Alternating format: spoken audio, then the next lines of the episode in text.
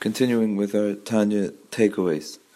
The Tanya reminds us that what the Zohar HaKadosh says, that just like a bird cannot fly without two wings, every mitzvah that needs to, so to speak, fly, means it needs to go from this world, stuck in the Gashmistic world, and it needs to connect itself to things that are higher. Of course, in Ruchnias, they're higher, so they need two wings and the wings that carry our Torah and our mitzvahs to a higher plane are Ahava V'yira, love of Hashem and fear of Hashem. And the Tanya reminds us of very, very simple, practical Yiras Hashem that a person should inspire himself to.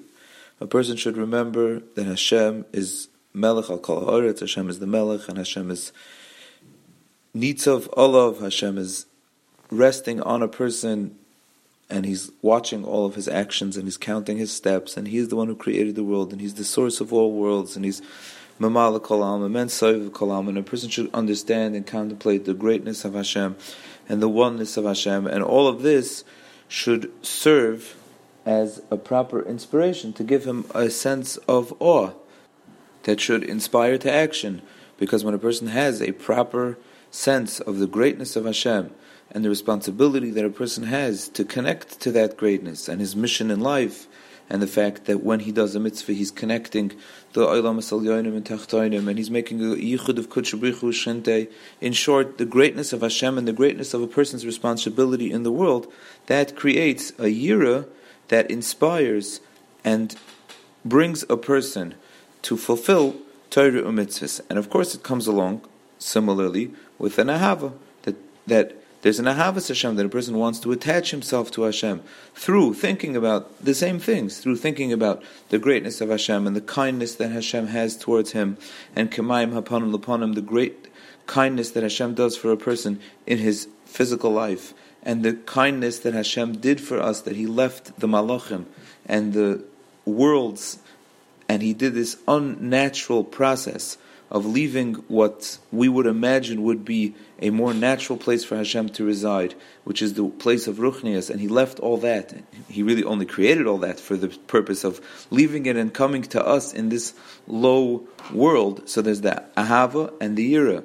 And through this Ahava and Yira, through this regular Kabbalas ol Malchus Shemayim with a sense of yira and a sense of inspiration from Ahava, that's how a person's mitzvahs can fly up to Hashem, that's how a person can attach himself to Hashem. So, meaning the basis of all Avodah Hashem is this simple concentration and contemplation, hisbonenus of things that lead to Ahava V'yir. Tanya reminds us over and over again that even if a person doesn't feel these feelings, he should go through this system of contemplation. Now, that's not to mean that it's just like words that a person should think in his mind, like sometimes we Khalila do, like when we say the words of davening without thinking, so you should just like think through these words in your mind. I mean, the Tanya means that these are true feelings that a person has. It's undisputable that because everyone has a neshama, and in that neshama is included Ahavas Hashem and Yiras Hashem, deep hidden within a person is this sense and feeling of Ahavas Hashem and Yiras Hashem.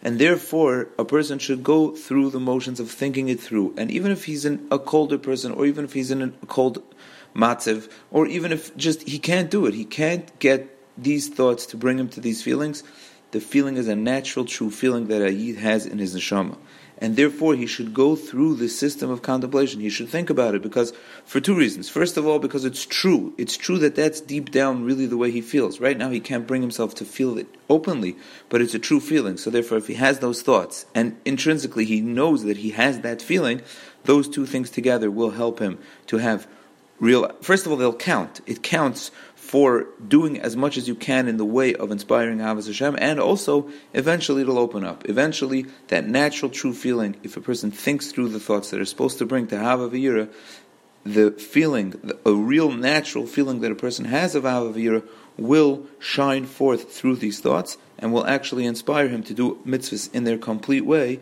of Ahava V'yira, which will serve as the true wings to bring up his mitzvahs to Hashem.